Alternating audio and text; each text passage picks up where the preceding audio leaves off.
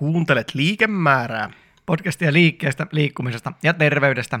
Äänessä sairaanhoitaja ja personal trainer Jarski. Ja osteopaatti ja simplistelijä Teemu. Onko simplistely jotain minimalismin Kyllä. suuntaista? Kyllä. Eri nimellä vai? Mutta mä en ole mikään valtavirta minimalisti, Aivan, vaan mä oon simplistelijä. Valtavirta minimalisti nimenomaan. Kyllä. Hei vaan hei. Hei vaan. Olemme palanneet studioon kesälomalta. Olemme selkä. Olemme selkä. Kyllä.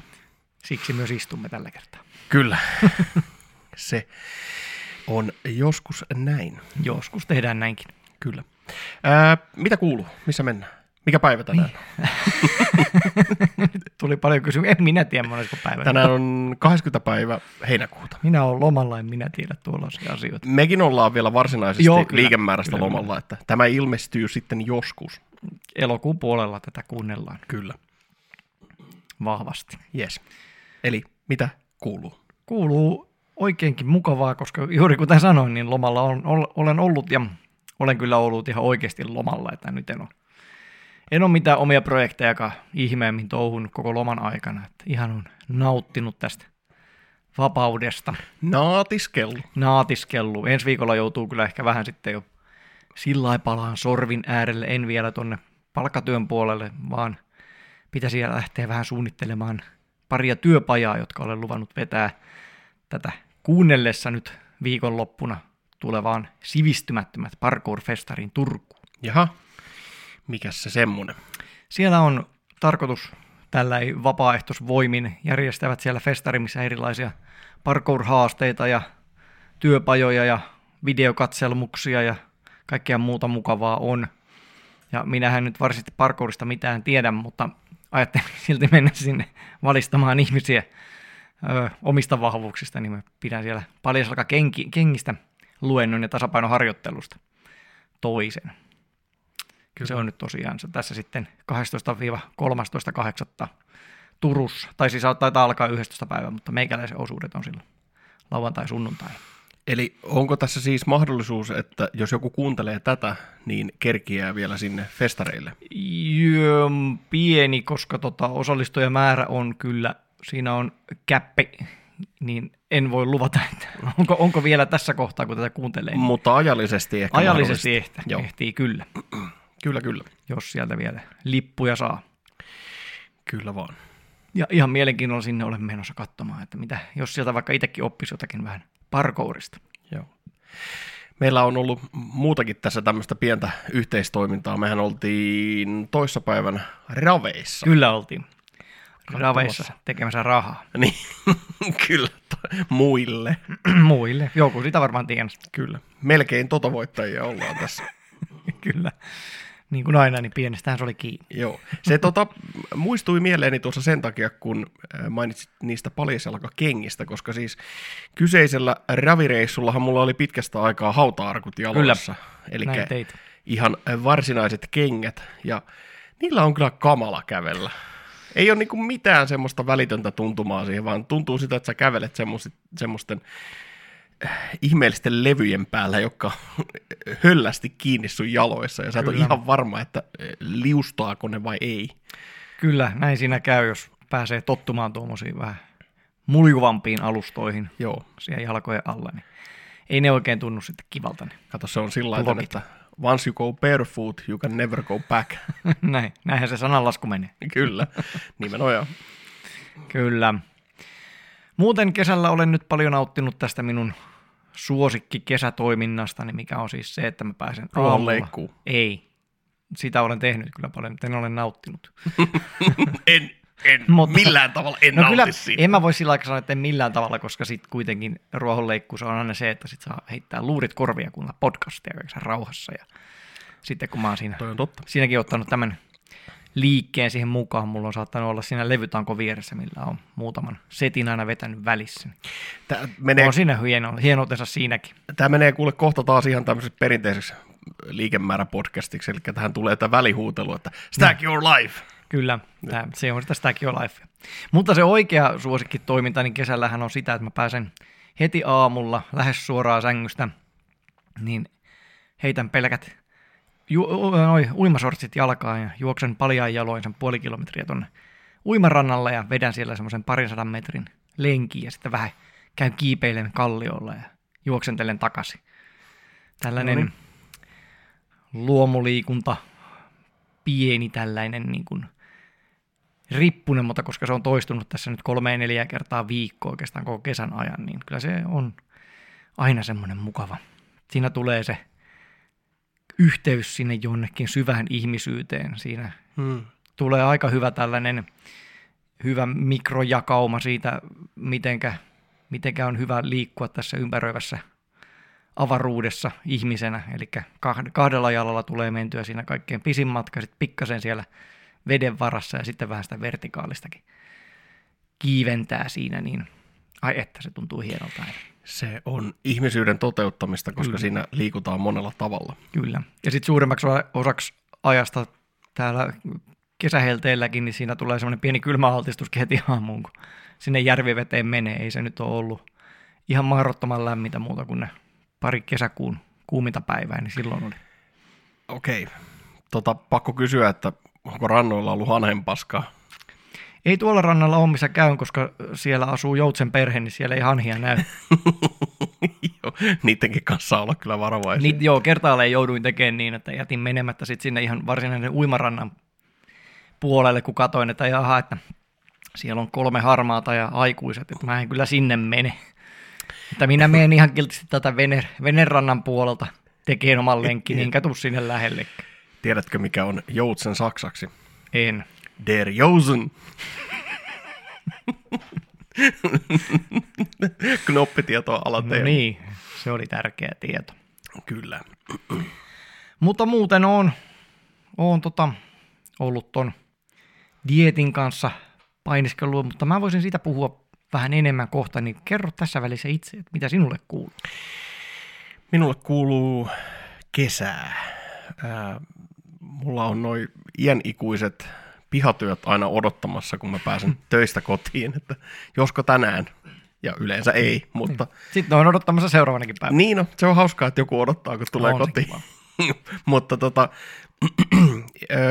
tummat jatkuu perinteisesti. Ollaan päästy kahden ja puolen minuutin retentio pidätyksiä aika lailla toistuvasti, että ei Joo. ole enää mikään ihme juttu, vaan että Joo. se on melkein aika lailla normaali. Että ei se siitä ikinä ala, mutta tota, siihen se yleensä sitten päättyy. Aivan. Ja tota, mä, taas mä puhun tummosta, mutta puhutaan nyt Puhun nyt tuommoista. kerran siitä on jotain sanottavaa. Se on semmoinen harjoitus, että mä oon sanonut tämän aikaisemminkin, mutta sen jälkeen tulee usein semmoinen, ja vielä sen meidän edellisen jaksonkin seurauksena, tulee semmoinen olo, että miksi tunkisin itseeni kaikkea ikävää, kun ne lisäävät niitä huonoja mittareita, Mm. kun olen nyt tällä hyvällä harjoituksella saanut Mm, tätä mm. hyvää mittaria nyt nostettua. Aivan. Ja tota, siihen liittyen niin olen nyt sitten jättänyt karkit pois ruokavaliosta aika pitkälle. No niin. En ihan kokonaan, koska mä en usko absolutismiin missään muodossa, mutta tota, paitsi niille, joille se sopii. Niin. mutta, tota, mutta, mutta viimeisen ehkä kuukauden aikana Mm. niin ei ole tullut juurikaan sitten herkuteltua. Että tota, ihan joitakin niitä äh, mochi tota, semmoisia Jäätelöitä. niin, niin, Joo. ni, niitä olen, olen kaksi kertaa nyt ostanut. Joo. Ja, ja syytän siitä sinua. Ei se minun vikaani ollut. Ei. Veljesi niitä osti. Niin, no teitä kahta syytän tasapuolisesti. Kyllä, mutta tuota, niitä ja tota, äh, ihan joitakin karkkeja söin mökillä, kun niitä oli tarjolla. Mm, ja sillä mm. lailla, mutta olen nyt siitä, ja olen, äh, teen itselleni ruokaa, Joo. mikä on siis, olen sitä toki tehnyt aikaisemminkin, mutta nyt se on ollut se valtaosa ruoasta niin on itse tekemää, eikä niin, että valtaosa ruoasta on eineksiä ja joskus harvoin tehdään sitten itse sapuskaa. Ja tota, nämä on vähän niitä viittauksia siihen, että mikä oli kesän suunnitelmia. Olen Mm. myös nukkunut paremmin. Hyvä. Että tota, tai ainakin enemmän, sanotaan näin. Ja tota, mitäs muuta? Nyt harkitaan taas, että pitäisi päästä vähän nostaan. Niin. Että do you Juu. even lift, bro? Kyllä, siitäkin oli puhe. Että tota, sitten kun mä oon ikäihminen, niin mä haluan olla Gandalf the way. Siinä on ihan hyvä tavoite. Kyllä. Että semmoista. Tämä liittyy ehkä siihen päivän pohdinta-aiheeseen myös, johon siirrytään jossain vaiheessa, mutta, mutta tota, mä olen myös aika monta asiaa siirtänyt kategoriasta ää, yhden harjoituksen tällainen mindsetti. Mm. Mindsetistä puhutaan varmaan ensi jaksossa mm. lisää. Yhden harjoituksen mindsetistä olen siirtänyt tämmöiseen kehittymisen mindsettiin. Aivan. Eli aikaisemmin on ollut esimerkiksi siinä vaikkapa tummoharjoituksessa on ollut hieman vaikeaa se, että tota, jokainen setti tai jokainen yksi suorite sitä 30 hengitystä, retentio ja energisoiva sisään, sisäänhengityspidätys ja sitten jatkuu uudella setillä. Jokainen setti on tuntunut siltä, että nämä täytyy tehdä viimeisen päälle ja tota, jos tästä ei tule hyvä olo tai jos tämä menee huonosti, niin sitten tämä koko harjoitus on pilalla. Mm. Ja tota, mä oon nyt siirtynyt siitä pikkusen pois. Ja tota, se tuntuu toimivan, koska nyt mä en enää ressaa sitä, että totta kai mä yritän tehdä se harjoituksen hyvin ja sillä laiten, äh, parhaan ymmärrykseni mukaan, sanotaan näin, että, että kun mä tiedän, miltä sen pitäisi tuntua silloin, kun ne hengitykset menee sillä sopivasti hyvällä rytmillä, ja mä tiedän, miltä retention kuuluisi tuntua silloin, kun se on mennyt hyvin se hengitysvaihe, ja tota, tiedän, miltä se energisoiva hengitys parhaimmillaan tuntuu, niin tietysti yritän tehdä sillä lailla, mutta en myöskään ressaa kyllä yhtään, jos mm. ensimmäiset setit ei tunnu siltä, ja tota, nyt on itse asiassa sillä lailla, että saatan tehdä sillä lailla, että jos yksikin, yksikin setti vaikkapa neljästä, neljä on nyt ollut semmoinen, mitä mä oon aika usein tehnyt, niin jos yksikin setti tuntuu siltä, että okei, tämä meni hyvin, niin sitten se, sehän niin kuin kruunaa se harjoituksen. Mm. Ja vaikka ei olisi yhtään settiä, mikä on tuntunut siltä, että, tota, että tämä meni just sillä lailla, kun tämän, miltä tämän pitäisi tuntua, niin mä oon siinäkin pystynyt sitten ajattelemaan, että no tämä oli harjoitusta. Tämä oli sitä, mm. joka sitten luo pohjaa sille, että joskus se tuntuu paremmalta. Plus sitten, että ää, tuostahan pääsee takaisin siihen sellaiseen vanhahtavaan ajatukseen omalla kohdallani, että tota, et pitäisi pitäisi reenata myös semmoista niin kuin epätoivoa. Tai siis, että sulle ei olekaan, sitä ei motivoikaan se hyvä olo, vaan tehdäänkin pienellä vimmalla. Että ta- tavallaan halutaan vaan purkaa se energia siihen tekemiseen ja sillä nyt ei ole sitten ihan niin väliä, että vaikka se tuntuisikin tuntuisikin huonolta. No, aivan. Mutta, tota, mutta nämä on, jos näistä tunnelmista haluaa kuulla lisää, niin niitä oli siellä meidän podcastin alkupäässä sitten käytiin kyllä. näitä tämmöisiä. Mutta tota, toi kyllä tavallaan myös muuttaa sen ajatuksen, että, että jos sä teet sitä sillä ajatuksella, että tämä on ää, progress, tai siis work in progress on, mm. on tässä tämä meininki, niin silloin ne huonot harjoitteet ei oikeastaan tunnu huonoilta, vaan ne tuntuu no huonot harjoitteet. Silloin kun se ei tunnu hyvältä, niin se ei myöskään tunnu kovin huonolta, eikä turhauta sua liikaa, koska sä ajattelet, että tämä on kehittymistä. Kyllä, kyllä. Ja niillä pääsee, mä sanon vielä sen, että niillä pääsee tosi hyvin niistä, kun mulla on tosi usein ne ensimmäiset kaksi settiä on aika tahmeita, koska olen toki astmaatikko ja, ja tota, saattaa olla röhää nenässä ja kurkussa ja korvissa ja silmissä ja vaikka mitä, ja hengitystakkua ennen kuin keuhkot lämpiää niin, niin sitten se ei harmitakaan niin paljon. Eli sellaiseen olen siirtänyt.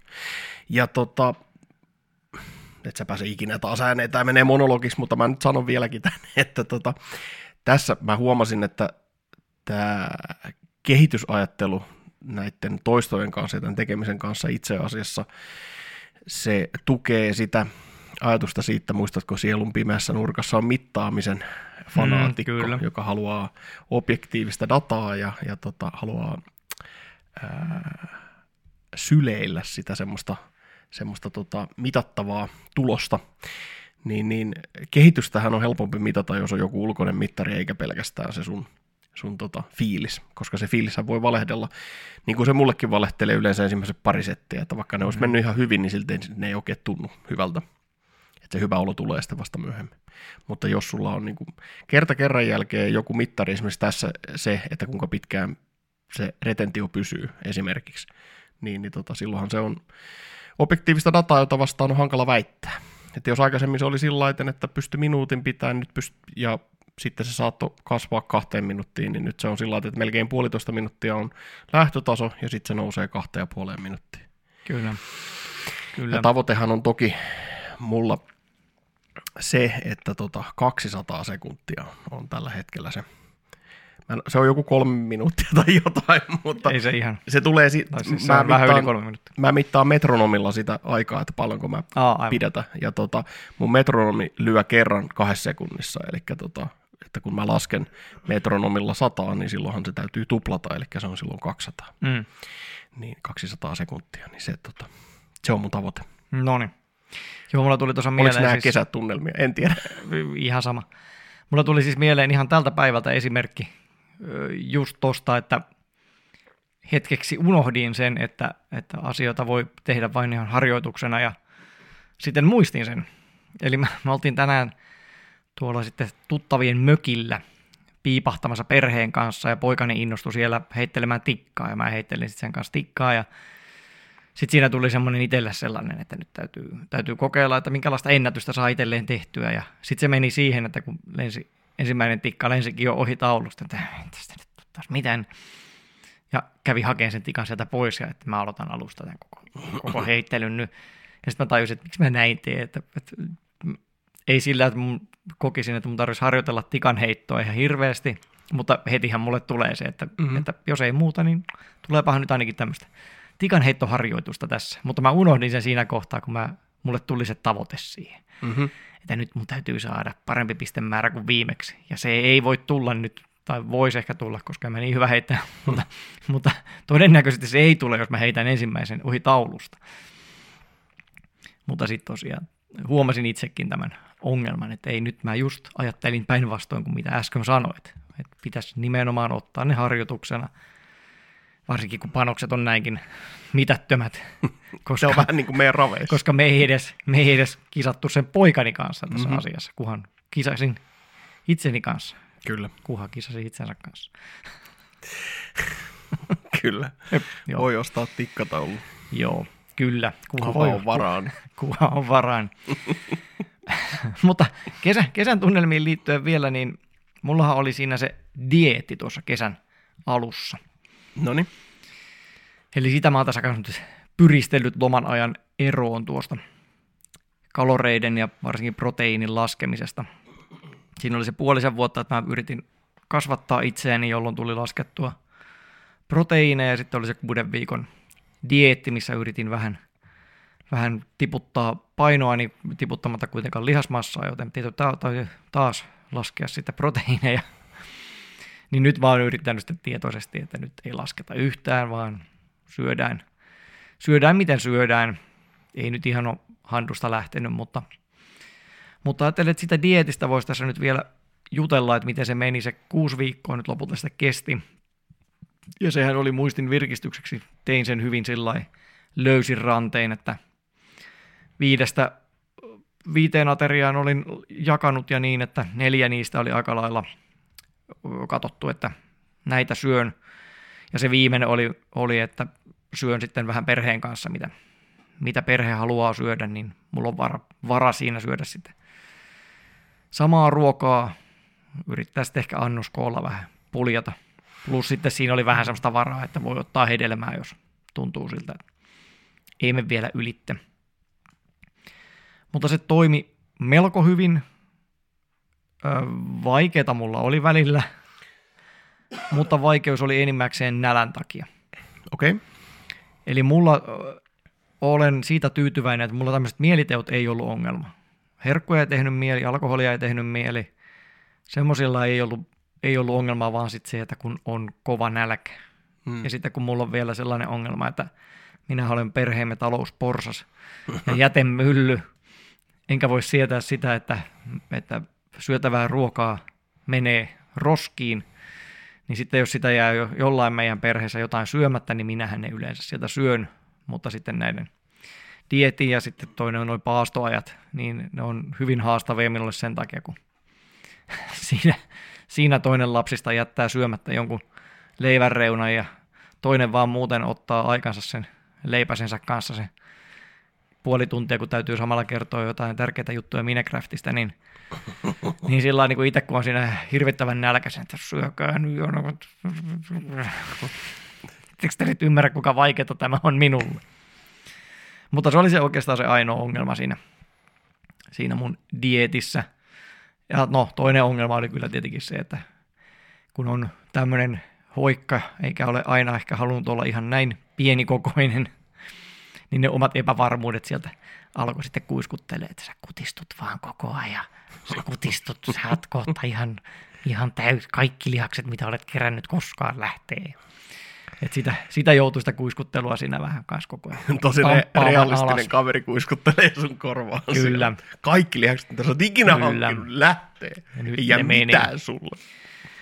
Mutta tota... Ainoastaan kaikki hitaat lihassolut jää. Niin. Jos niitäkään. Jos ei edes niitä. Siinä viiden viikon kohdalla rupesi se nälkä vähän niin kuin helpottaa. Mutta samalla koin kyllä, että tuli semmoista letargiaa lisää. Mm. Se oli jännä, mä pistin merkille, että se, kyllä mä, mä tein treenejä kyllä edelleen koko ajan, eikä niissä ollut semmoista ongelmaa, ne kulki ihan hyvin.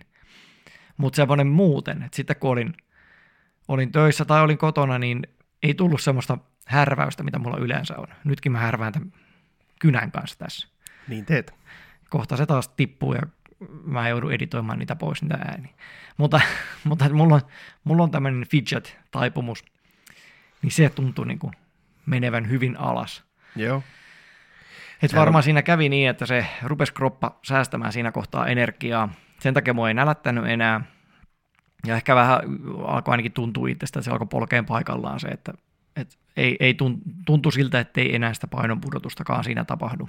Joo.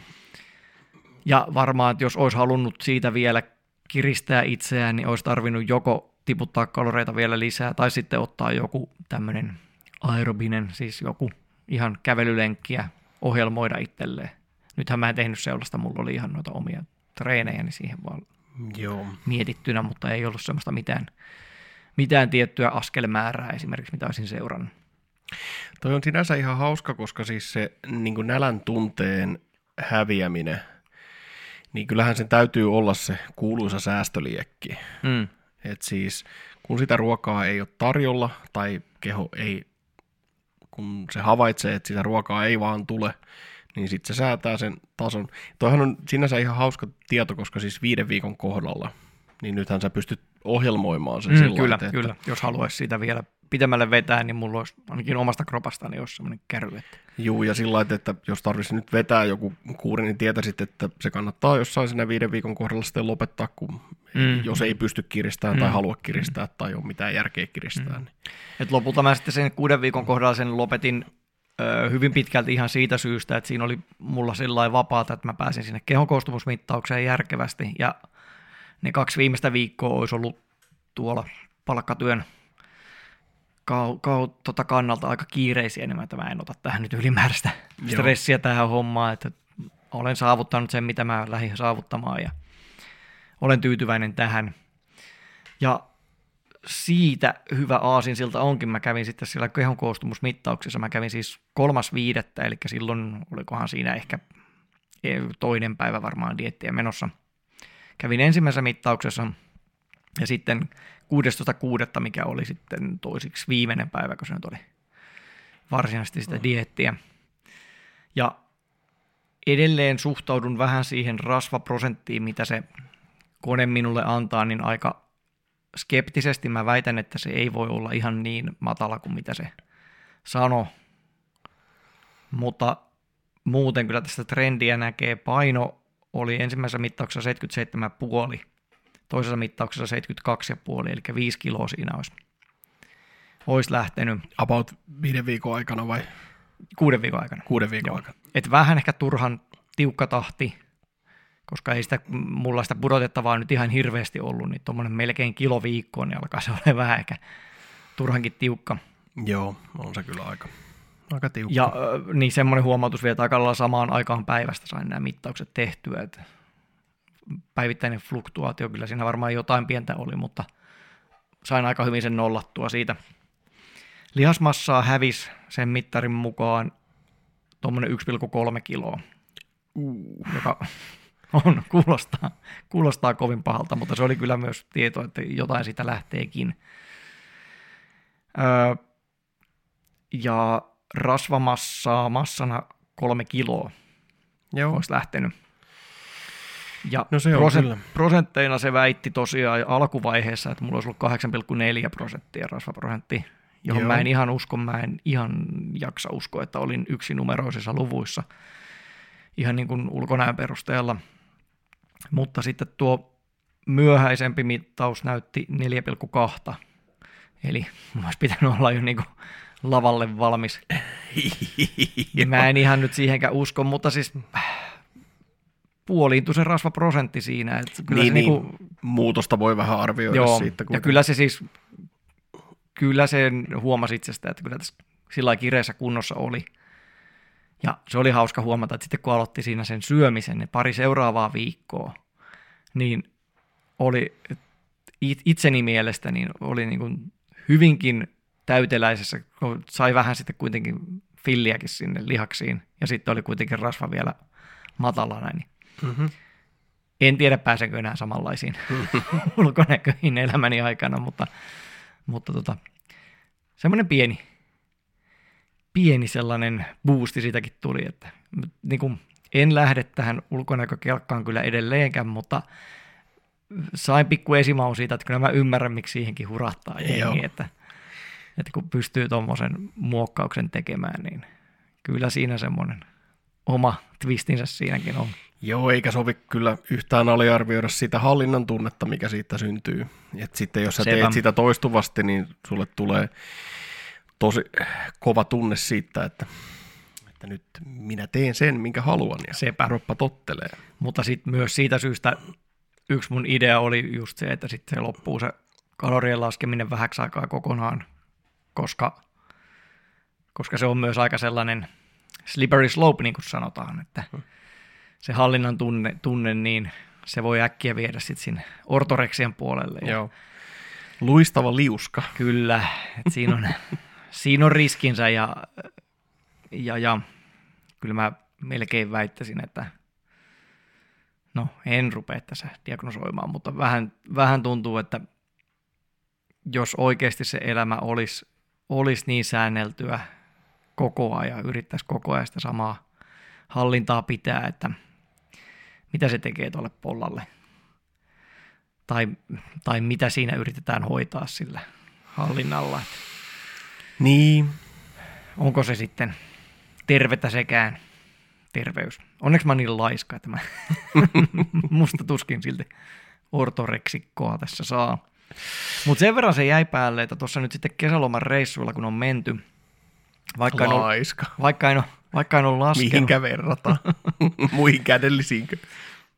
Ei. Tämä oli viittaus edelliseen, Niin. vai sitä edelliseen jaksoon? Niin, niihin verrattuna ei tässä ole kukaan ihminen kauhean. Kyllä. Mutta niin, sen verran kuitenkin tuossa jäi tämä päälle, että vaikka tietoisesti en ole nyt niitä proteiineja varsinkaan laskenut, niin tuossa kesälomareissulla, kun on pyöritty ympär ämpär, niin mä oon myös todennut sen, että kyllä tämä meidän maailmakin on tehty hyvin hankalaksi, jos, jos tavoitteena olisi elää ru- ruokavalion suhteen edes jotenkin säntillistä elämää. Et tuolla kun on menty nyt, nyt niin kuin tien päällä ja käyty teemapuistoissa, niin kyllä se syöminen siellä sillä jokseenkin järkevästi, niin kyllä se aika hankalaksi on tehty. Niin se on jotain roskaruokaa, mitä sieltä sitten saa. Mm. Mä tuossa laskeskelin ihan pahuutta, niin tämmöisen ihan, ihan todennäköisen, mikä voisi käydä tuolla matkan päällä, että aamupalaksi vetää jonkun kahvilan, kahvilan tarjoaman lihapasteijan. Ja sitten joku tuommoinen aika tyypillinen, mä nyt otin McDonaldsin sivulta noin noi luvut, mutta siis tuommoinen nuketit ranskalainen ateria, mitä esimerkiksi no, noissa teemapuistoissa aika helpostikin löytyy. Joo. Niin tuossa laskeskelin, että siinä nyt tulee melkein tuommoinen tuhannen kilokaloria, jos ajattelee niin kuin puolen päivän ruuat. Siinä ei se nyt ole vielä kalorimäärässä puolen päivän, mutta, mutta lounaaseen saakka, kun on syönyt, niin tuhat kilokaloria on saanut sisäänsä ja proteiinia siinä nyt tulee sitten ehkä 25. No joo. Ja sitten kun miettii, että siinä ei ole mitään vihreätä, Niin. mitään tuoretta ei vielä ole syöty, Joo. ja se rasvaa on luultavasti jotain kasvisrasvaa. Ihania transrasvoja. Niin, ihania transrasvoja siellä. Ne on parhaita, ne maistuu suurin, parhaimmalta. Suurin osa kaloreista on sit niistä ja hiilihydraatista. Ja, ja kun se ei ole, se, se on kauhean hankalaa jo yrittää saada semmoinen, varsinkin se proteiinimäärä tuolla tien päällä, yrittää saada semmoinen määrä protskua, mitä nyt tämmöinen meikäläisenkin painoinen ihminen olisi hyvä saada, ilman että siinä tulee sitten se kalorimäärä muuten nousee kauhean korkeaksi. Et kyllä mä sen verran oon tässä nyt, nyt jäänyt vähän tämä homma päälle, että rahka on ollut ystäväni ja tuolla hotelli-iltanakin eräänä niin, niin katsoin sitten parhaaksi, että läheisestä saksalaisesta marketista kävin ostamassa purkillisen tonnikalaa mieluummin kuin, mieluummin kuin söin iltapalaksi mitään, mitä sieltä muuten olisi saanut sillä nappastua kätevästi. Proteiini lähteenä ihan pätevä se tonnikala, mutta tota, mulle on kyllä tullut kauhean öklötys sitä, Joo, en mä ei pysty. En ole vuosikausiin syönyt ihan hirveästi tonnikalaa. Mutta... Taitaa tälläkin hetkellä olla yksi purkki tuo kaapissa, joka pitäisi kyllä syödä Joo. pois. Mutta... Joo, mutta se oli, se oli vähän tämmöinen mm. olosuhteiden pakko. Ja rahkakin mä tykkäisin olla syömättä maitotuotteita, mutta se rahka on vaan pahuksen kätevä. Mm. Siinä on siinä purkissa on se parikymmentä pinnaa protskua ja sitten sitä kuitenkin sen pystyy vetäseen ihan siitäkin, jos haluaa, mutta sitten sitä voi vähän tuunata, jos tykkää. Ja sitä voi tuunata monelle eri tavoin, että se ei tarvitse joka kerta olla edes samat mausteet siellä. Mm. Ja sen on nyt tuossa nyt todennut tuossa reissuelämää melkein kuukauden päivät sen vietettyä, niin että buffetit on ystävä. Joo. Että kyllä lounasbuffetit, niin niitä, niitä suosisin ainakin tuolla tien päällä ja ehkä ehkä työmaallakin, jos siinä kätevästi on, siellä pystyy sitten hyvin kuitenkin. Ravintolat sieltä varmaan tykkää tästä ohjeesta, että sieltä blokkailee ne salaatit ja, ja proteiinilähteet ja jättää muut vähän vähemmälle, mutta, Joo. mutta kyllä niissä se helpointa on se semmoinen järkevä syöminen.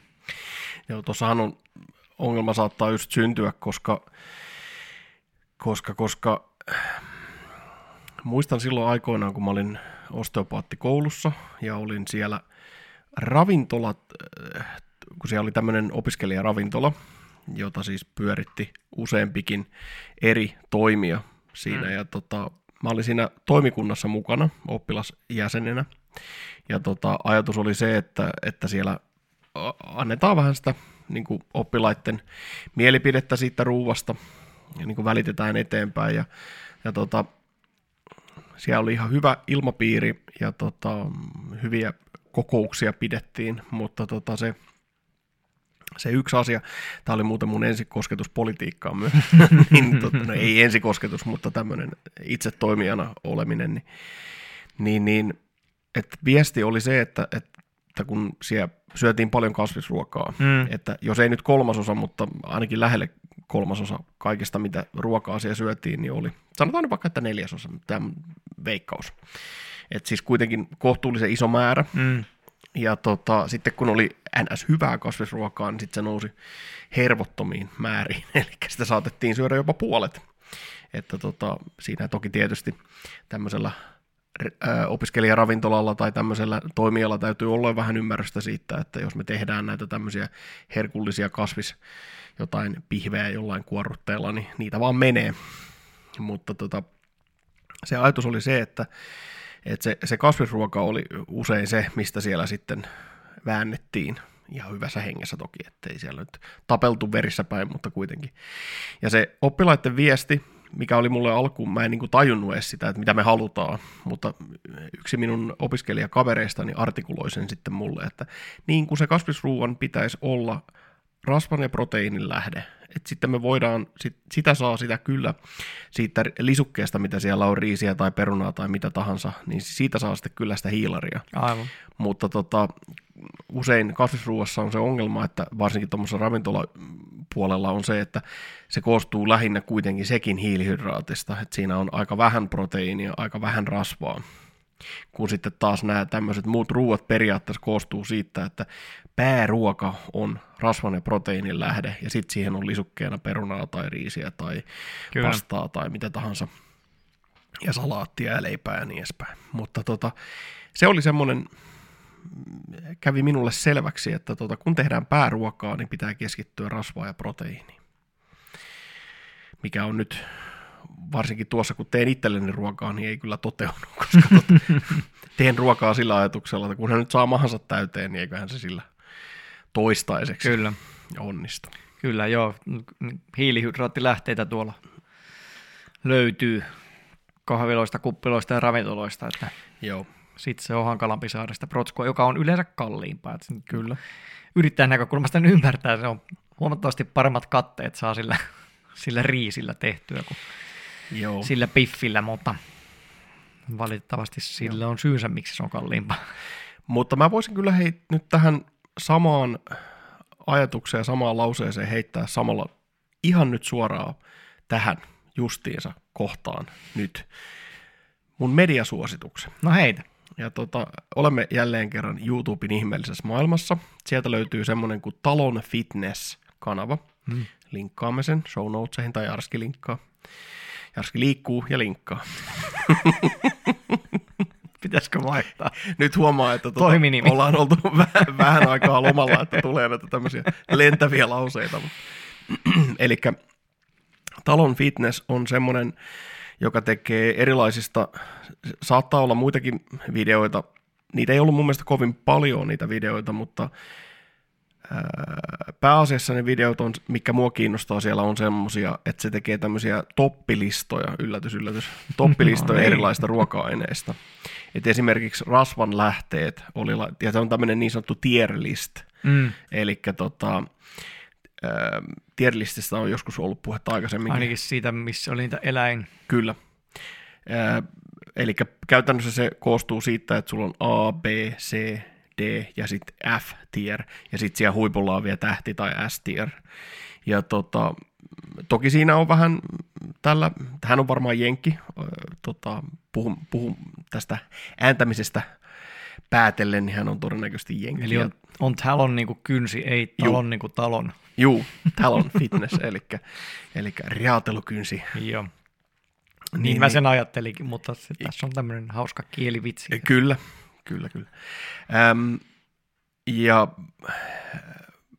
siinä näkyy totta kai hänen tämmöinen henkilökohtainen ajatus siitä, että mikä, mikä jonkin verran vaikuttaa siihen, että mikä nyt menee mihinkäkin, mutta tota, niin kuin toistuvasti esimerkiksi tämmöiset, että joku hodarin nakit on siellä F-tierissä, mm. ja sitten sulla on esimerkiksi ää, lohi ja tota, taskurapu ja, ja kaviaari ja niin kuin merenelävistä, niin täällä S-tierissä ja sitten A-tieristä löytyy taimenta ja, ja tota, jotakin valko, valkolihastakin kalaa ja niin edespäin. Elikkä, ja tota, hän arvioi, hänellä on se, hän arvioi ne ää, per tuote tai per, per plaatu, ja tota, jokaisesta, mitä hän arvioi, niin on peruslista siitä, että mitä siitä löytyy kalorit, makroravinteet, kalorit ja sitten nuo ravinteet. Ja tota, sitten hän puhuu vielä sen auki sillä että jos siinä on jotain erityistä, niin sitten se mainitaan siinä hyvässä ja pahassa. Mm. Et esimerkiksi kalaruuissa on se, että sulla saattaa olla ravinnerikas kala, mutta siinä saattaa esimerkiksi olla kadmiumia paljon, tai lyijyä paljon, tai arsenikkia paljon. Mikä se yksi on? Kadmium, lyijy, arsenikki. Elohope. Elohope, niin tietysti niin, niin, tota, niin, niin näistä ja sitten viljoista ja kasviksista, proteiinilähteistä, maitotuotteista, tämmöisistä löytyy nämä tierlistit. Ja mä totesin, että jos ei mitään muuta keksi, niin katsoo ne läpi ne videot ja katsoo, että mitkä sijoittuu sinne A, S ja A ja ehkä B-tierille. Ja, ja jos sieltä löytyy sopiva kompo esimerkiksi rasvanlähteitä. Muistaakseni se oli niin, että oliiviöljy yllätys yllätys oli siellä mm. S-tierillä. Ja mullakin löytyy nyt juuri tämän videon perusteella, tai sen takia löytyy kolme pulloa oliiviöljyä tuolta jääkaapista. Ja tota, oliiviöljy on varmasti ihan terveellistä, mutta siinä on se ongelma, että se on ihan hirveän pahan makusta. Ai, mä oon taas oppinut tykkäämään sen mausta.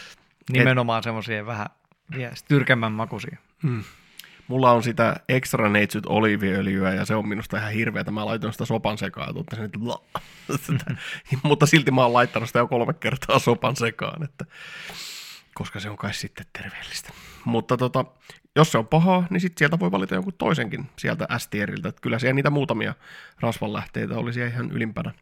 Ja yrittää sitten monipuolistaakin voi tietysti sillä että, että tota, ottaa sitten vaikka, muistaakseni voi oli siellä b niin, niin tota, voita mä kyllä käytän leivän päälle ja that's it. Että tota, jos mä syön leipää, niin sitten mä syön myös voita. Mm. Niin, niin, kyllä se sieltä ihan hyvin sopii mukaan siihen tota, niin kuin ruokavalioon, mutta valittee pari kolme, ehkä neljä, riippuu vähän ruoka-aineesta. Kaura oli muun muassa S-tierillä, ja tota, sen takia multa löytyy kaurahiutaleita nyt tuolta, että yrittää rakentaa sitä kautta, kun joku on tehnyt sen työ jo valmiiksi ja ihan kohtuullisen viihdyttävässä muodossa. Ne on siis mm. infovideoita, mutta kyllä niissä on semmoista, ne on rakennettu ehkä sillä vähän vanhahtavasti, että ne listat on semmoisia värikkäitä ja, ja tota, on semmoisia stokkikuvia vähän siinä olemassa, mutta ne on, niissä on oma viehätyksensä. Ja tota, se on nyt mulla projektina sitten loppukesälle, että mä katson ne pätkät ja keräilen sieltä niitä hyviä ruoka-aineita ja rupean miettimään ruokavalioon niin kuin sen ympärille. Joo. Että toistaiseksi on ollut sitä, sitä tota, kalkkunakiusausta ja kalkkunasoppaa, mitä mä oon tässä vedellyt, kun sitä on helppo tehdä, mutta, mutta tota, tämmöisellä ajatuksella. Ei huono ajatus ollenkaan. Joo. Kun tässä nyt puhuttiin ruoasta, niin mä ajattelin, että mä kerron sen. Se sopii tähän kyllä hyvin. Mutta palataanko me silti yksi askel ennen kuin minä puhun oman mediasuositukseni, koska sulla oli joku pohdinta-aihe tässä vielä. Joo. Tota, se sopii tähän kesän teemaan, koska tota, kesä pitäisi olla semmoista aikaa, että vaikka on tämmöisiä asioita, joita äh, tuntuu siltä, että nämä on tärkeitä ja näitä pitää tehdä, niin tämä pohdinnan aihe on tänään se, että mitä sitten kun kaikki ne on tehty, mitä pitää tehdä, niin mikä on se joku aktiivinen asia, jota haluaa tehdä? Ja tuota, alustuksena tälle pohdinnalle oli siis se, että mä oon joskus vuosia sitten ostanut yhdellä eurolla tällaisen muutaman sivun PDF self-helppi oppaan. Mä en nyt muista sen nimeä, mutta tota, katsotaan, mä voin katsoa, jos, jos, se on, se voi olla, että siitä ei kyllä linkkiä ole, koska se, tota, se piti silloin ostaa, niin, että sen sai sieltä niin. ladata. Mutta sen anti, sen self-help-jutun oli se, että että tota, mieti oikein tarkkaan, että yksi asia, mitä sä haluat tehdä tai saavuttaa tai olla. Yksi asia. Ja kun sä oot oikein tarkkaan miettinyt sen ja löytänyt sen, niin sen jälkeen se liikkuminen sitä kohti on itse asiassa aika helppoa. Koska sä voit ottaa ihan tosi pieniä askeleita kohti sitä. Ja ehkä tämä liittyy vähän siihen work in progress-ajatukseen myös, että, että jos se tavoite on siellä olemassa, ja se on semmoinen, että hei tossa, niin sitä kohti liikkuminen ei tunnu semmoiselta niin kuin pakotetut, pakotetulta. Varsinkin jos se on se tavoite semmoinen, että tota mä haluan tehdä, tommonen mä haluan olla ja tota, tolta mä haluan tuntea oloni tai jotain tämän tyyppistä. Ja tota, kun tässä on esimerkiksi toi tuumoharjoitus, on, siinä on edelleen se viehätys vaikka siitä, siis siitä tulee hyvä olo, totta kai, mutta siinä on tämmöinen niin terveysaspekti, joka tekee siitä viehättävän. Eli se, sitä pitää tehdä sen takia, koska sillä on terveysvaikutuksia. Mm. Mm. Että jos sillä ei olisi terveysvaikutuksia, tai en tiedä voiko noin edes ajatella, se on niin liikaa irti kontekstista, mutta siis mä en voi millään irrottaa sitä mun tekemistä siitä, että siinä on terveysvaikutus. Mutta jos mä olisin tehnyt kaikki, mä olisin käynyt salilla, mä olisin tehnyt äh, anaerobista ja aerobista ja tummoa ja huoltanut puremalihaksia ja, ja tota, tehnyt kylmäaltistusta ja kävellyt paljon jaloin tuolla ja ollut metsäilemässä ja tehnyt vähän parkouria ja ottanut pikkupyrähdyksen, niin, niin, niin tota, onko näistä joku semmoinen, mitä mä oikeasti haluan tehdä? Vai mitä sitten, kun kaikki ne, mitä olisi hyvä tai pitäisi tehdä, on tehty, niin Onko se sitten sitä, että sitten istutaan telkkarin ääressä, kun ei keksi, että mitä oikeasti haluaa? Ja tämä on nyt ollut se pohdinnan aihe, että, että tota, mitä sitten, kun kaikki pakolliset tai kaikki mitä pitäisi tehdä on tehty? Niin. Jäin kysyvänä katsomaan Jarskia, että vastaa, vastaa nyt jotain. Niin, mulla, mulla tuli tuossa heti mieleen, kun puhuit just tästä mun, mun kesän suosikkitoiminnasta, että sehän sitten taas on sitä toimintaa, jota mä teen ihan mieluusti se sinne uimaan meneminen paljaan jaloin juosten, mitä teen, vaikka sillä ei olisikaan minkäänlaisia terveysvaikutuksia. Sitä, en, en katso sitä mm. treenikseni, mutta se toki niin kuin, se on puoli tuntia mun aamusta, niin että en, niin kuin, mm. en mä sitä haluaisi välttämättä paljon pitempää edes tehdä. Ja sitten taas toisaalta onhan se niin kuin tuo television tai, tai pelikonsolin veto aika vahva. Että vähän vaikea on niin kuin kuvitella, että kyllä, no, kyllä kun se nyt jo tässäkin elämänlaadussa se, se vetää sinne puoleensa ja kokee, että nyt on aika palkita itsensä sillä pienellä Zelda-sessiolla – vaikka nyt ihan kaikkea ei olekaan tehnyt, mitä pitäisi tehdä, mm-hmm. niin en mä tiedä, jotenkin se tuntuu vähän absurdilta ajatukselta, onko se mahdollista, että kaiken sen saisi tehtyä. Niin. Ja sitten taas toisaalta, niin jos ajatellaan ihan terveyden kautta näitä asioita, niin puhuttiin tuossa jo aikaisemmin myös ortoreksiasta, että eihän sekään ole enää tervettä, jos kaikki, jos tekee vaan, vain koko ajan sitä, mitä pitäisi tehdä jonkun tällaisen muun muun syyn takia, siis sen, sen terveyden takia. Että kyllä siinä pakko on myös sitä kivaakin pitää. Ja silloinhan me ollaan kyllä. hedelmällisessä tilanteessa, jos se on kiva se ruoan tekeminen itse ja nauttii siitä, siitä terveellisestä ruuasta ihan siis oikeasti siitäkin maullisesti ja nauttii siitä liikkumisesta. Ja sehän olisi kauhean kiva, kun sen saisi sen taikasauvan, millä sen ilon saisi ihmisille niin kuin luotua sillä helposti. Kyllä. Tuossahan on yksi osa tuota pohdintaahan on tietysti se, mä näen ton ihan selkeästi, että sä haluat tehdä sen, että sä haluat käydä siellä aamuisella retkelläsi. Niin, niin mä pystyisin ehkä samaistuun, että et mulle tulee mieleen joku tämmöinen niinku seikkailurata esimerkiksi, jossa olisi olis lyhyt seikkailurata, ettei se olisi liian raskas.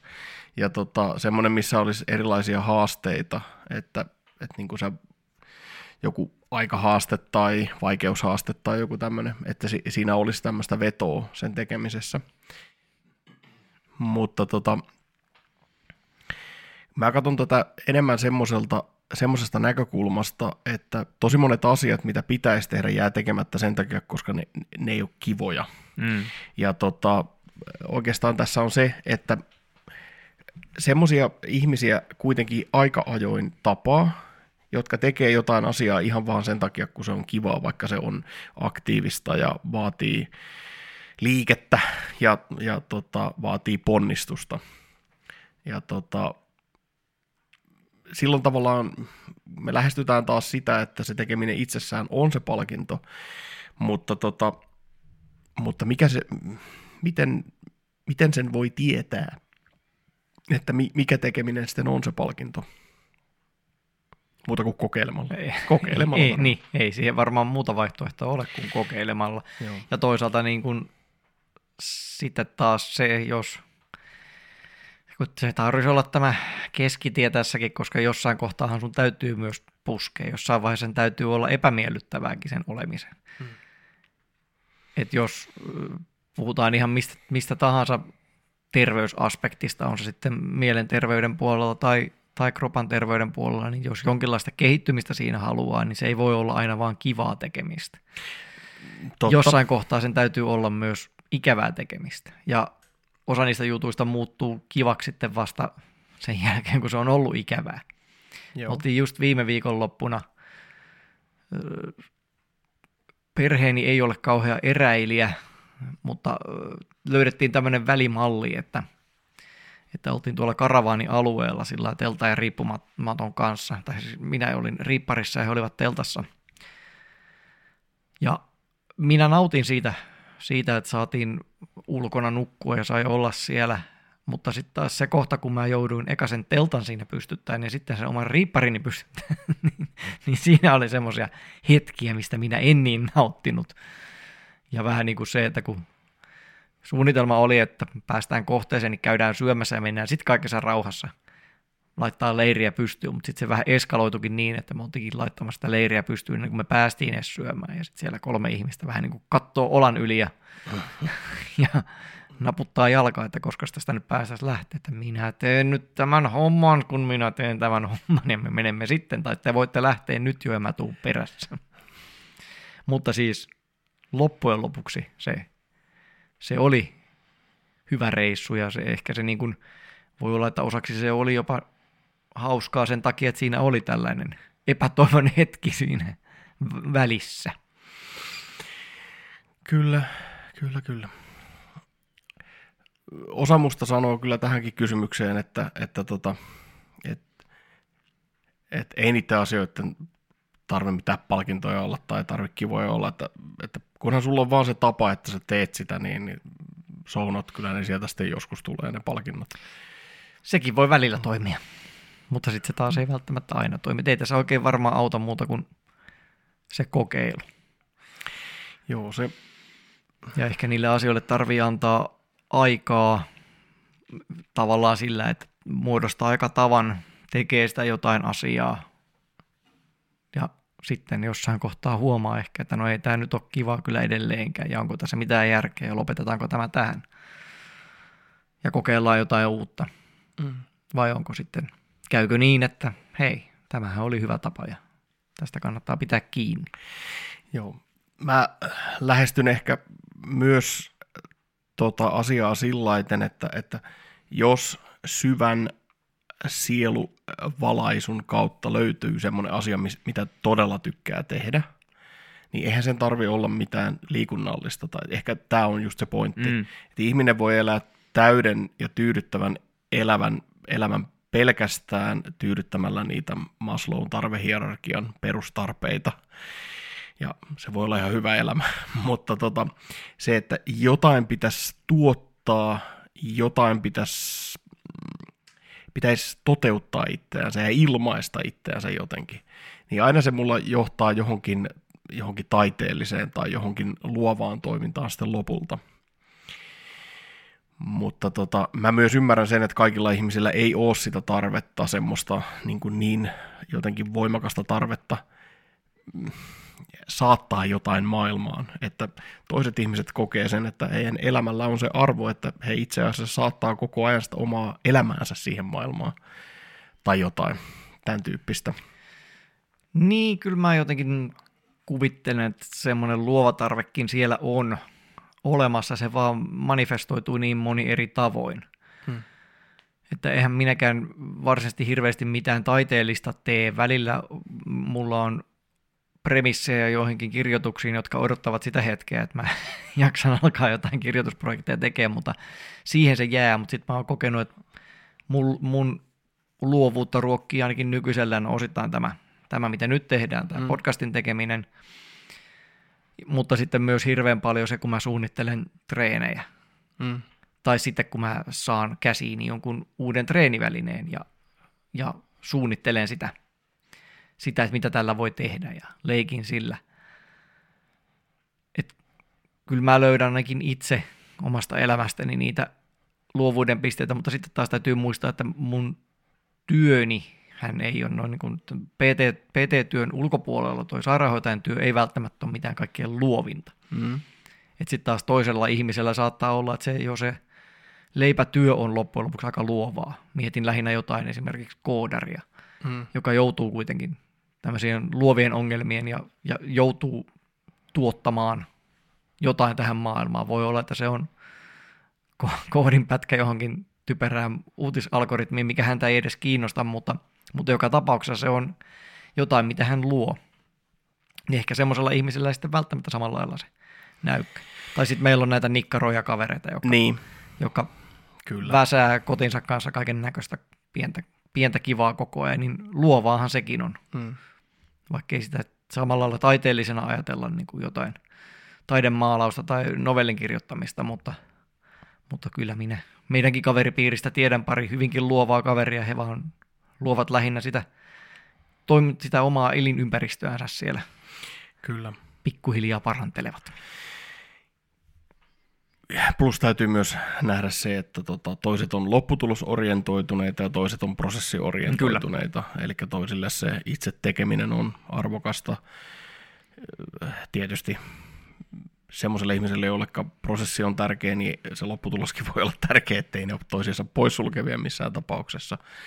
Mutta tota, tämä jäsennys menee mulla siihen, että, että tota, koska mä oon selkeästi itse lopputulosorientoitunut ihminen, niin, niin se ponnistus ikään kuin lopputulokseen on ei toissijainen seikka, mutta mä toivoisin, että se näyttäytyisi itse asiassa vähän semmoisena niin kuin mielenkiintoisempana ja tota, palkitsevampana itse se tekeminen. Ja tota, kun mä ajattelin vielä sen sillä että mun piti äsken jo sanoa se, että, että jos joku on löytänyt jotain valaisten sieluansa ja, ja syvätutkien itsensä olemusta ja kokeilemalla paljon asioita, niin, niin senhän ei tarvi olla mitään terveydellistä eikä edes mm. kauhean liikunnallista. Että voihan se olla, että joku tykkää vaan pelata Fortnitea koko ajan. Ja, mutta tota, tässä tulee just se, että jos sä tykkäät pelata Fortnitea koko ajan, niin sittenhän sä sen ympärillehän voi rakentaa, okei, okay, vähän huono esimerkki, mutta jos joku tykkää vaikka pelata shakkia koko ajan, mm. tähän tulee sieltä flow, flow-kirjasta jotain esimerkki, niin, niin sitä sä voit rakentaa sitä elämää sen ympärille, että jotta mä pystyn pelaamaan shakkia mahdollisimman hyvin, niin mun täytyy olla myös niin kuin fyysisesti hyvässä kunnossa, koska silloin aivotoiminta on tehokkaimmillaan. Ja tota, silloin kun ihminen on liikkunut paljon, niin tota, silloinhan, se, silloinhan se kuuppakin toimii hyvin. Niin, niin. Plus, että liikunnalla sä voit hakea sitä flow-tilaa myös, sä voit jelpata itseä sinne flow-tilaan, jolloin se sakin pelaaminenkin voi sujua paremmin. Että tavallaan sä pystyt rakentamaan, vaikka se ei olisikaan liikunnasta tai terveydellistä, ehkä tämä on se mun pointti nyt, kun tätä on tässä pyöritelty hetki, niin se, että jos sä löydät jotain tosi kiinnostavaa ja tosi mielenkiintoista, palkitsevaa ja, ja tota, arvokasta, merkityksellistä itsellesi, niin, niin ää, perusperiaatteita noudattaen pystyy luomaan tilan ja edellytykset tämän asian tekemiselle. Mm. Että, toki tietysti harkintaa käyttäen, että jos, jos se, mistä sä saat parhaat kiksit, on, on tota, näpistely tai, tai, tai tota, ihmisten mukiloiminen kadulla, niin sitten tietysti voi olla, että kannattaa yrittää ne impulsit mieluummin sitten kanavoida jonnekin tota, hallittuun ympäristöön, mutta tota, ja sallittuun ja hallittuun niin. ympäristöön. Niin. Mutta, tota, mutta, mutta no, ehkä mä päädyn siihen lopputulokseen omalta osaltani, että ää, se voi olla jotain muutakin se tekeminen, ja sitten kun kaikki asiat, mitä pitäisi olla tehtynä, tai sä oot kuvitellut jollekin päivälle, että tämmöinen rutiini ruokkii mun hyvää oloa ja vointia ja terveyttä ja vielä edistää jotain mun tekemistä, niin sen jälkeen, jos sieltä nousee, että no nyt mä voin tehdä jotain, jotain tämmöistä asiaa, niin silloin, jos se on vaatinut sen, että se koko mylly on käyty läpitte ennen kuin sä voit tehdä sitä asiaa, niin ehkä se ei ole sit se asia, mikä on sulle niin tärkeä. Mutta mä niin ajattelen sen, että jos se asia on sulle tosi tärkeä, mitä sä haluat tehdä, niin silloin se kyllä tulee läpi sieltä, vaikka sä et olisikaan tehnyt niitä kaikkia kaikkia terveyden ja liikkumisen edistämisen hienoja juttuja. Mm. Ja myös se, että mä myös toivoisin löytävän itselleni jonkun liikunnallisen tai siis liikkumiseen liittyvän asia, joka olisi, olisi arvokas niin. itsessään, eikä se, sen tarvisi aina olla sitä pakkopullaa. Niin. niin, ongelma tässä on ehkä vähän se, että et se liikunta on, tai liikkuminen on jollain tasolla kuitenkin vähän semmoinen imperatiivi ja se terveys. Siis se, että se, siitä, siitä niin kuin terveydestä huolehtiminen on vähän semmoinen, mikä pitäisi jotenkin saada suoritettu. Se mm-hmm. on mhm. vähän niin kuin sama kuin, että pakko tässä nyt on jotain tienestiä saada. Mm-hmm.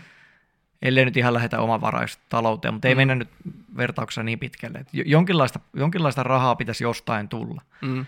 Ja sittenhän ihmiset rakentaa elämänsä eri lailla sen mukaan, että joku saattaa mennä sitä omaa unelmaansa kohti ja pyrkiä, pyrkiä niin kuin tekemään se rahansa sillä unelmalla. Voi olla, että se leipä ei silloin ole kauhean, kauhean ehkä leveä, mutta saa tehdä sitä, mistä tykkää.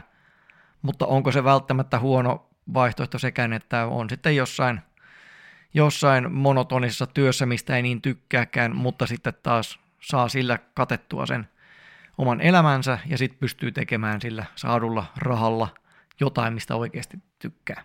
Niin vähän samalla lailla, että kaikkein hienointahan varmaan olisi, että ainakin minun, minun mielestäni kaikkein hienointa olisi, että mä pystyisin tarjoamaan sen, sen suojan ja ruoan itselleni ja perheelleni tekemällä jotain tähän liikuntaan ja terveyteen liittyvää, mitä, mistä minä myös pidän ja mistä minä itse saan ne terveyshyödyt, niin siinä on niin triple whammy, siinä on, Mm. siinä on kaikki kerralla, Stack your life. siinä on stack your life, mutta, mutta tota, toisaalta onnistuu se muillakin tavoilla.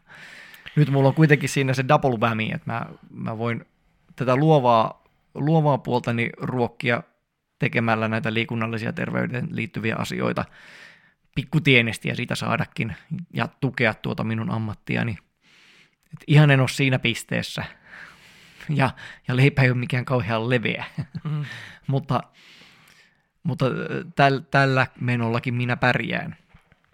Mutta ei se välttämättä ole sitten huono ratkaisu sekään, että, että puskee sitten jotain työtä, mistä ei niin välttämättä saa samanlaisia kiksejä, mutta sitten se vapauttaa tekemään mitä tykkää.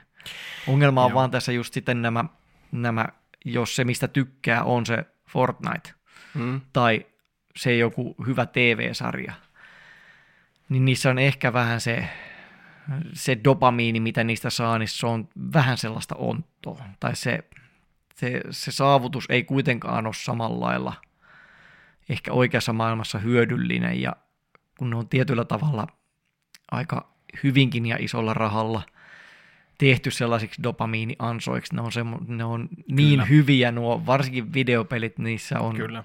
paljon tiedettä takana, että miten se saadaan rakennettua se, se peli sellaiseksi, että sitä on vain äärimmäisen hieno pelata ja saada niitä kokemuksia siinä.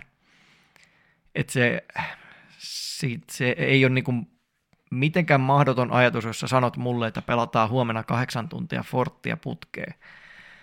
Niin, niin tota, mä en ihan näe sen, että se, sen pystyisi pystyis vetäseen. Mutta sitten jos, sitten jos sanotaan, että, että maalataan, maalataan taulua kahdeksan tuntia putkeen, tai, tai ees, että lähdetään vetämään kahdeksan tunnin reeni, niin jopa sekin aiheuttaisi semmoisen, että no en tiedä kyllä, kykenenkö mä nyt ihan tohon. Joo. Että niissä on se vika, että ne on jo niin kivoja ja toisaalta niin helppoja saavutuksia loppujen lopuksi. Koska se on rakennettu niin, että sä saat, saat, sitä, saat, sitä, saat niitä pieniä dopamiinihittejä sieltä kuitenkin helpommin. Varsinkin tuommoiset, no Fortti on nyt hyvä esimerkki meillä tässä. Että,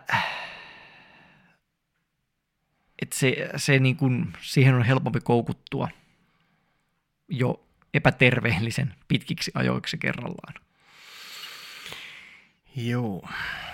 Koska ei se, tässä tulee tämmöinen, tiedätkö, tässä tulee tämmöinen ajatus, että kun tässä ollaan vähän tämmöisellä etsijän polulla tai oikeastaan kummakin vähän tämmöisiä elämän ihmettelijöitä, niin, niin se tekee jotenkin sen ajatuksen, että, että ei se elämä voi ole pelkästään olla sitä, että se kaikki ilo ja nautinto tulee jostain perustarpeiden tyydyttämisestä, jostain ruoan syömisestä ja niin edespäin. Dopamiinihiteistä jostain, jostain tota videopelistä. Et jotenkin se, mä luulen, että tämä liittyy koko, itse asiassa koko pohdinnan alku liittyy siihen, että kun on pikkusen resurssia itsellä, niin sitten se, se ei ole aina helppoa tietää, että mihin se kannattaa kohdistaa. Et tota, se, se on yksi syy, minkä takia mä teen niitä toppilistoja ja minkä takia mä teen niitä semmosia, että, että tämmöinen rutiini olisi maailman hienoin rutiini. Koska tota, se jäsentää koko ajan sitä ajatusta, että minkälaisen jutun, minkälainen juttu itse asiassa vapauttaa, mikälainen juttu itsessään tai minkälainen rutiini itsessään voisi olla arvokas, merkityksellinen ja palkitseva. Ja plus sitten se, että mihin se vapauttaa, että mitä sitten haluaa tehdä. Katos, kun nämä ajatusketjut menee sillä tavalla, että jos, jos mä oon tehnyt kaikki terveysharjoituksen ja käynyt salilla, niin minkä takia mä haluan käydä salilla? Onko ne mun omat tavoitteet siellä salilla jotenkin supermerkityksellisiä? Mä haluan tehdä maastaverossa kovan ennätyksen ja haluan kyykkyä parantaa. Mutta, tota, mutta miksi? No siksi tietysti, että, että tota, ne saa tehtyä ja sitten jos siinä ulkonäkökin paranee ja terveys paranee, niin mutta sitten taas, no miksi niitä pitää parantaa? No sitten, no ehkä sen takia, että pysyisi hyvässä kunnossa ja pystyisi nauttimaan elämästä ja tota, pystyisi voimaan hyvin. Okei, no mutta no, itsestään selvää, että on kiva voida hyvin kuin huonosti, mm. mutta tota, mut, miksi sitten niin kun, jos, jos otetaan tämä terveysaspekti pois, niin, niin joku ulkonäköaspekti ja sillä että no, mutta miksi pitää näyttää hyvältä tai miksi pitää yrittää näyttää hyvältä ja tota, niin kuin, ketä se palvelee. Niin tämä menee vähän semmoiseen, että ei oikeastaan voi enää irrottaa, ainakaan mä en enää pysty irrottamaan sitä periaatteellista puolta siis terveydestä ja jonkinnäköistä filosofista ajatusta tästä liikkumisesta, niin en pysty enää irrottaa niistä mun tavoitteista. Ja tota, koska mä en sitä pysty tekemään, niin se aiheuttaa joskus semmoisia ihmeellisiä lovia mun ajatuksissa ja myös käyttäytymisessä, että nyt mä oon tehnyt kaikki terveysjutut, mitä mun tänään piti tehdä, ja sitten mä oon mä en tiedä yhtään, mitä mä tekisin. että siis niinku tavallaan olisi hyvä, ettei myöskään liiaksi kuplaudu, vaikka ne olisi kauhean hyviä asioita, mitä siinä kuplassa on.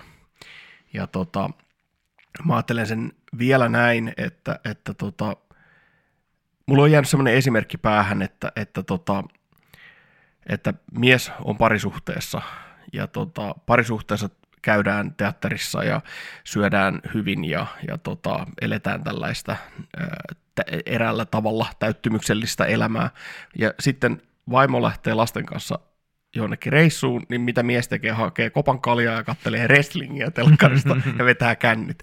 Ja tämä on se tavallaan, että tota, että jos sä ympäröit itse tämmöisillä niin kuin, mm, täytyisi tehdä, pitäisi tehdä jutuilla ja meet semmoiseen kuplaan, niin sitten kun se kupla puhkeaa tai sitten kun kaikki siinä kuplassa asiat ei joko miellytä tai ne on jo tehty, niin, niin tota, että olisi jotain muutakin kuin se kalja ja wrestling.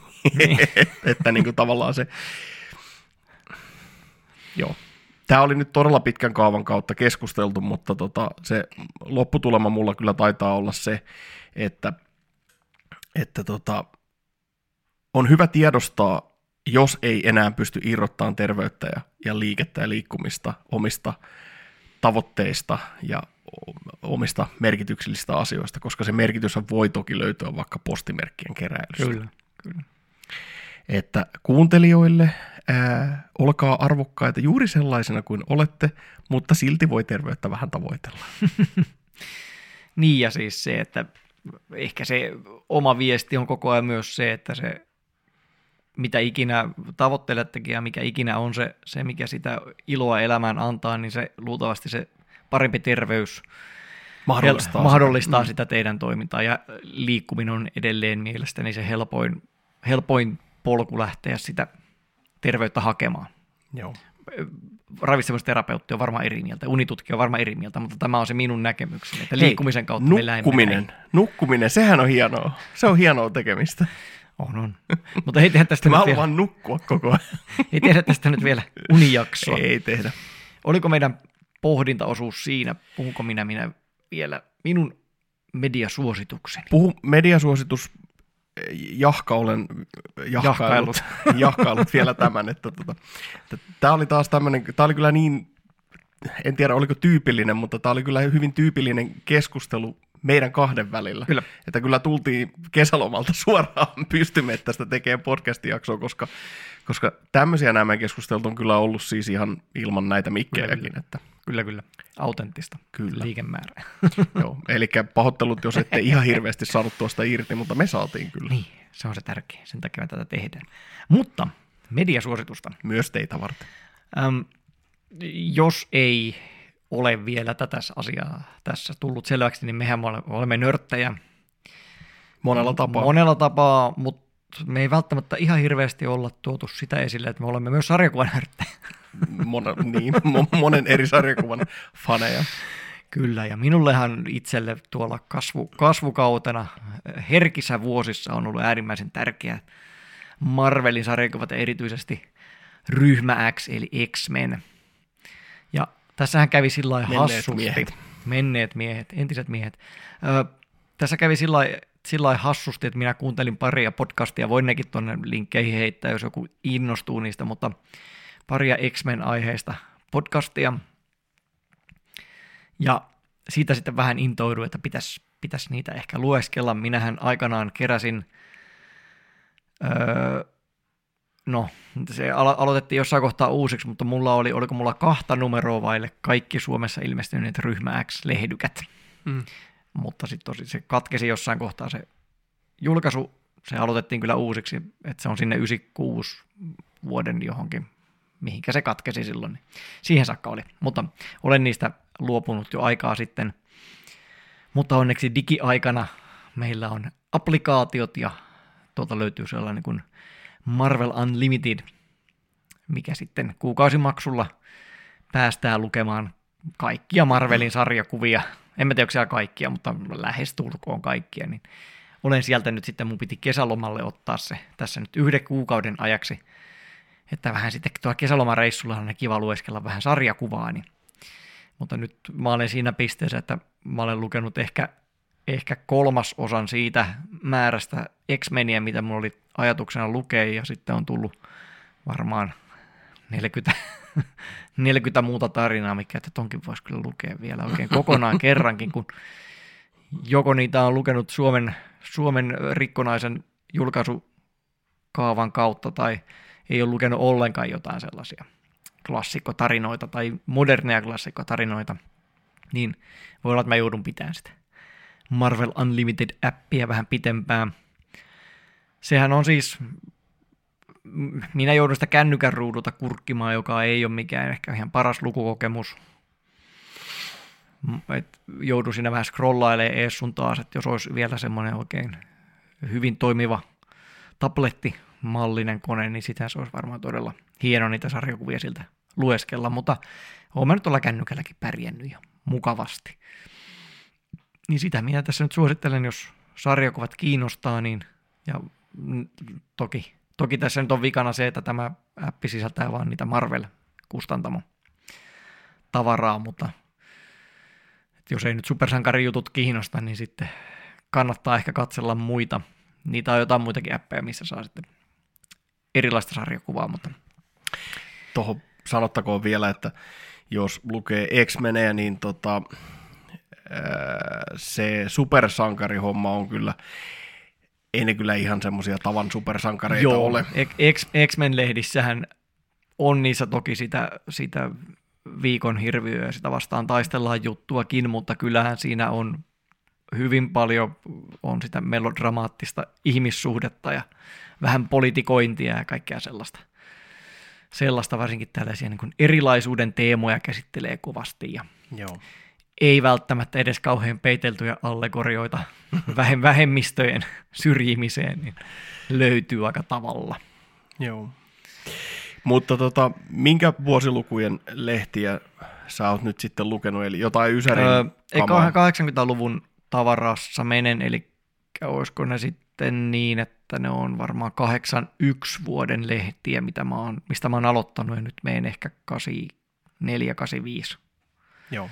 Siis Yhdysvaltain julkaisuissa. Muistan, että 87 vuonna on, on Suomessa julkaistu näitä tarinoita, mitä nyt luen. Joo, eli ja sitten Meinasitko sä jonnekin sinne tota, Ysärin loppuun 2000-luvun Mulla oli ajatus, että mä lukisin sinne Chris Claremontin ö, tota, uran, no ei sekä päättynyt, sehän palasi jossain kohtaa ilmeisesti, mutta siihen, siihen Chris Cla- Claremontin Joutsen lauluun, eli se on se, en muista mikä sen tarinan nimi on, mutta, mutta se on Suomessa julkaistu muistaakseni vuonna 1993. Joo. Et se on varmaan, olisiko se 92 ehkä tullut sitten tuolla Amerikassa, että on tässä nyt Mm. vuosina laskettuna sitten vielä, vielä semmoinen ainakin kahdeksan vuotta, kahdeksan vuoden lehdet kahlattavana, plus että nyt just pistin sieltä seuraavaksi listalle Wolverine ja Kitty Pridein Japanin seikkailu, joka on omana, omana tota, niin, minisarjanaan ilmestynyt. Että Ne menee sitä Ogunia vastaan. Kyllä. siinä. Joo. Kyllä. Kyllä. Se on kovaa. Kovaa kamaa. se on klassikko, olen monta kertaa sen lehdykän lukenut, mutta kuin myös.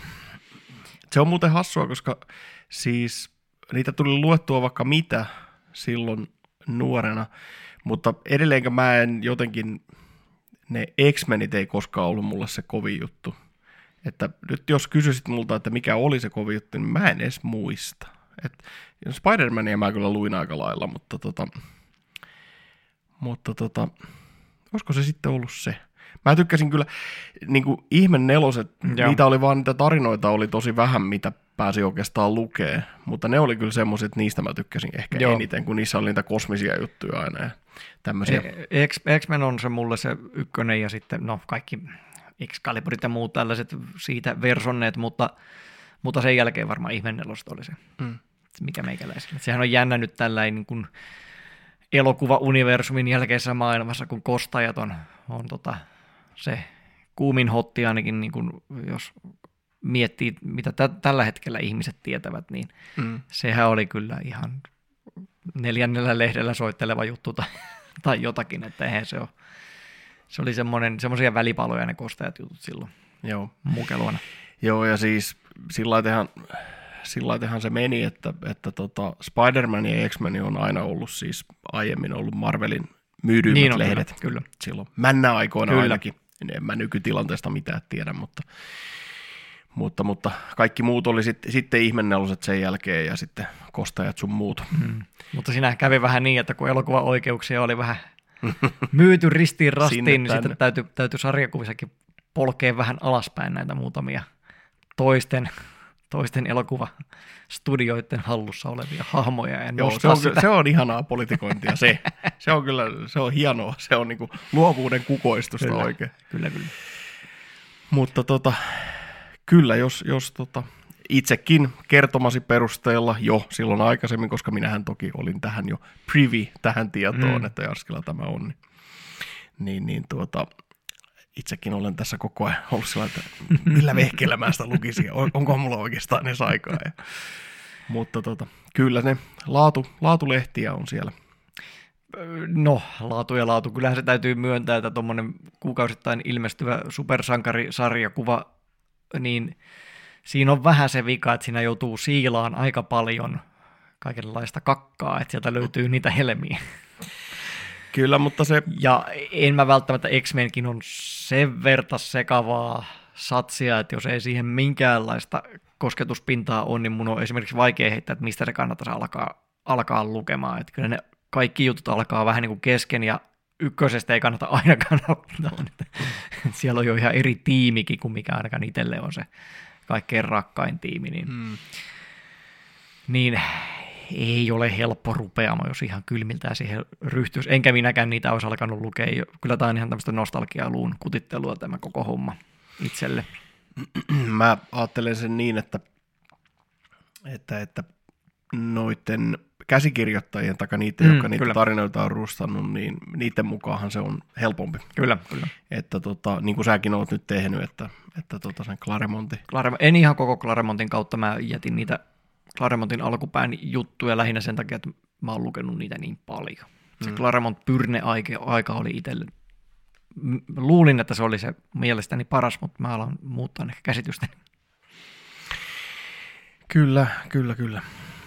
Se, jos maistuu, niin mikä siinä Maistuu, maistuu. itse, itsellekin on kyllä harkinnassa, että maistuuko. No niin. Katsellaan kuinka käy. Katsotaan, mä sitten raportoin tännekin, että kuinka paljon sarjiksi on luettu.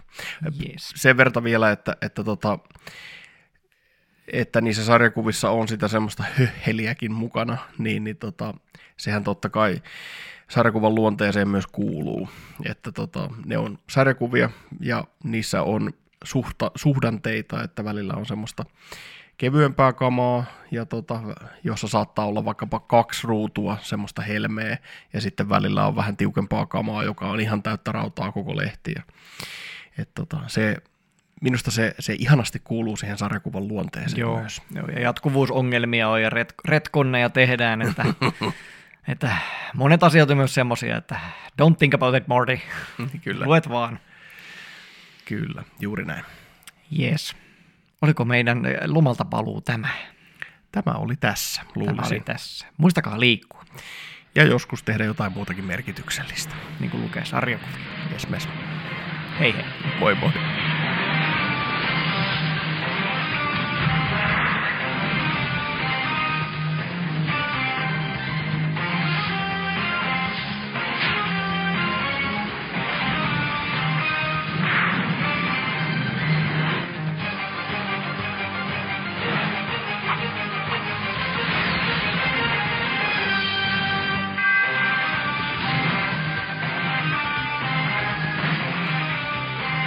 Tämä oli Liikemäärä podcast.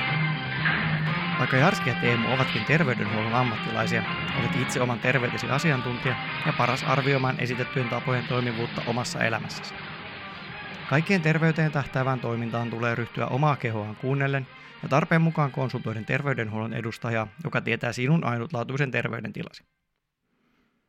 Liikemäärän löytää Instagramista nimellä Liikemaara podcast.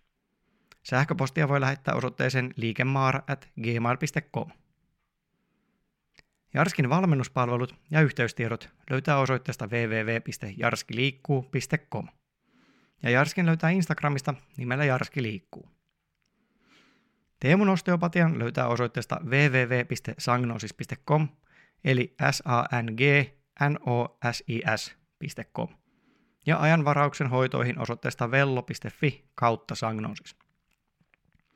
Liikemäärä kiittää kiinnostuksesta.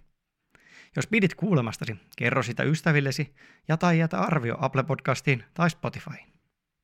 Muistakaa liikkua.